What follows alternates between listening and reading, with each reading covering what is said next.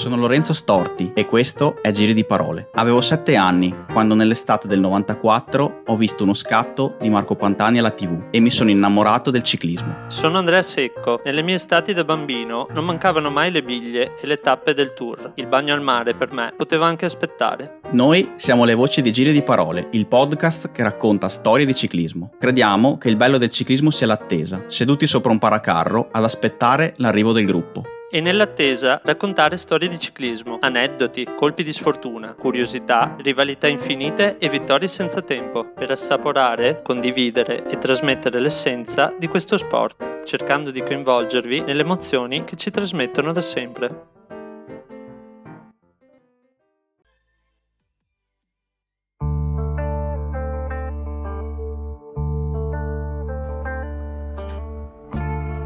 Le pietre della Parigi-Roubaix sembrano eterne. Tra le loro fessure si annidano la polvere e il fango, celando e conservando come guardiani la storia del ciclismo.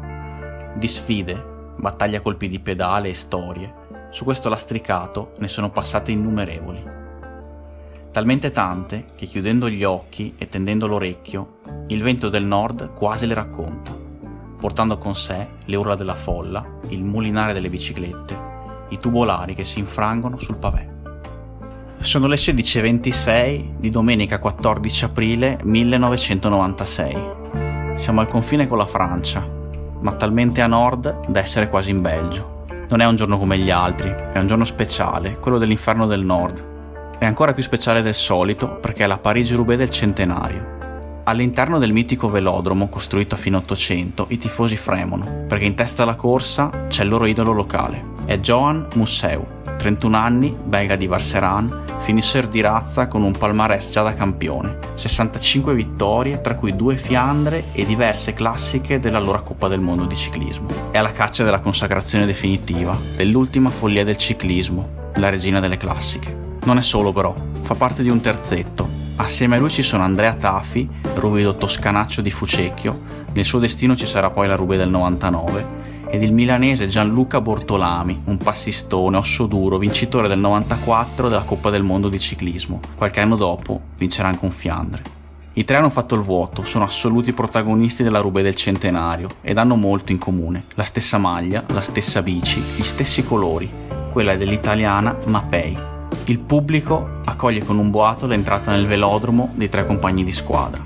Attende l'ultima sfida, il brivido unico e adrenalinico di una volata che non ci sarà. L'ultimo giro è una parata, una passerella della Mapei, che impone al ciclismo una dimostrazione di forza inaudita, fino ad allora e da allora mai più vista. A tagliare per primo il traguardo è l'idolo locale Musseo, che alza le braccia indicando più volte i fedeli compagni di squadra. Bortolami è secondo, Tafi è terzo. Non c'è volata. Arrivano tutti e tre a braccia alzate, nessuno recrimina. Dopo il traguardo, lacrime e abbracci, al termine di una classica sudata fatta di sofferenza e fatica, combattuta ma dal finale così anomalo. Ma facciamo un passo indietro. Come impone la tradizione, anche quell'anno la Roubaix fu una gara tirata e dal coltello tra i denti per tutti i suoi 260 km. Favorito del giorno, per i bookmakers, era l'azzurro Franco Ballerini, il re delle pietre l'anno precedente. Fin dai primi chilometri però è proprio l'idolo locale Musseo che si scatena, con un precoce attacco che seleziona e fraziona il gruppo già dalle prime fasi. Le prime due ore sono da cuore in gola, media di 46 km orari. Poi arriva la selva oscura belga, la foresta di Arenberg, che segna la corsa. Da lì in poi la Mapei prende in mano le redini del gioco. Prima viene ingabbiato Baldato, poi vengono marcati a dovere il tedesco Ludwig e il russo Ekimov. Quando il gioco si fa duro, la dea bendata, purtroppo, per noi, volta le spalle a Ballerini, foratura proprio nel momento peggiore. Un valoroso Leisen lo riporterà sotto pancia a terra, ma invano. Messier Roubaix farà una seconda e una terza volta. Tagliato fuori? No, non per vinto. Inseguì, assieme a Zanini, tra gli sputi e le imprecazioni del pubblico belga a bordo strada. Si sa, è un inferno. Nel gruppo di testa, il tridente Mapei la mette giù dura mette il 54, sgasa e mette all'agonia tutti i rivali involandosi verso il velodromo. È un'apoteosi Mapei. La corsa è decisa, sarà parata, dominio Mapei, con Musseu, Tafi e Bortolami a giocarsi la regina allo sprint finale. E invece no, Nell'ammiraglia della formazione italiana squilla un telefono. Risponde Patrick Lefebvre, il DS e il Deus Ex Machina della squadra Mapei. Dall'altra parte dell'apparecchio però c'è Giorgio Squinzi, il patron, il presidente, il boss, magari emozionato, ma secondo la leggenda, con voce ferma, impartisce un ordine perentorio. Scandisce tre nomi, Musseu, Bortolami, Tafi. È un ordine d'arrivo, quello della centesima Parigi-Roubaix, impartito al telefono dal signor Mapei.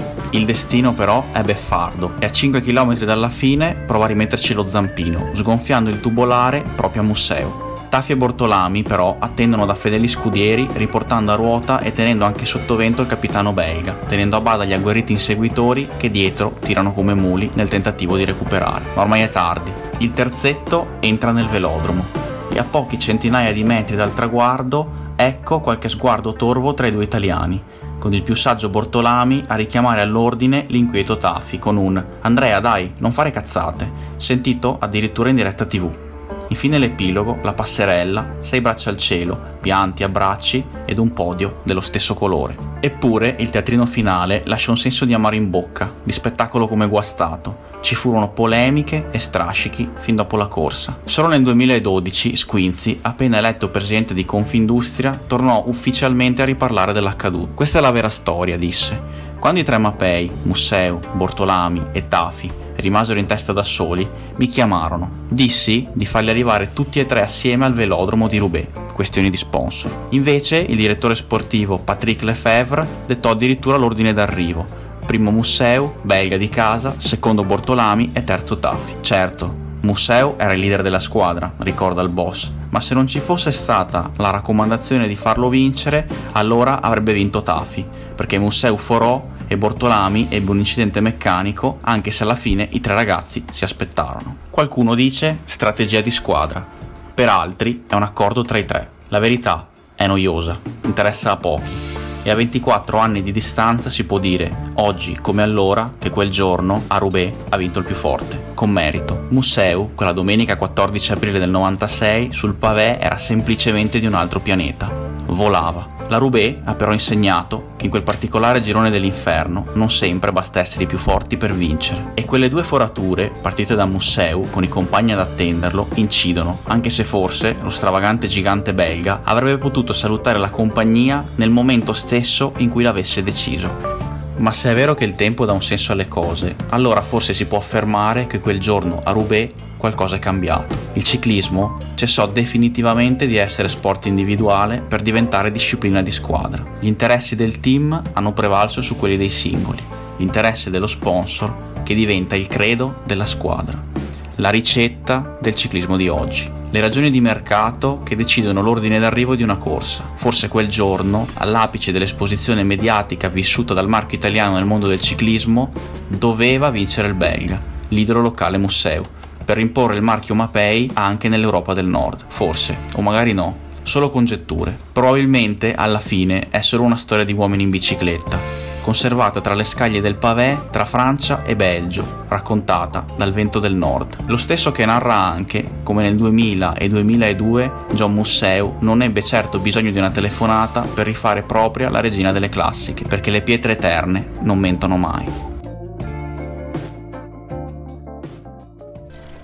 Siamo arrivati al traguardo di questa storia di ciclismo di giri di parole. Ti ricordiamo che i nostri podcast sono disponibili su iTunes, Spotify, Google Podcast ed Anchor. Se vuoi fare gruppo con noi, puoi lasciare una recensione a Giri di Parole. Troverai i link in descrizione. Leggeremo le recensioni nei prossimi episodi. Ti ringraziamo di averci ascoltato e se vuoi starci a ruota, ti ricordiamo che ci trovi su Instagram come Giri di Parole Podcast. Buon ciclismo e alla prossima storia.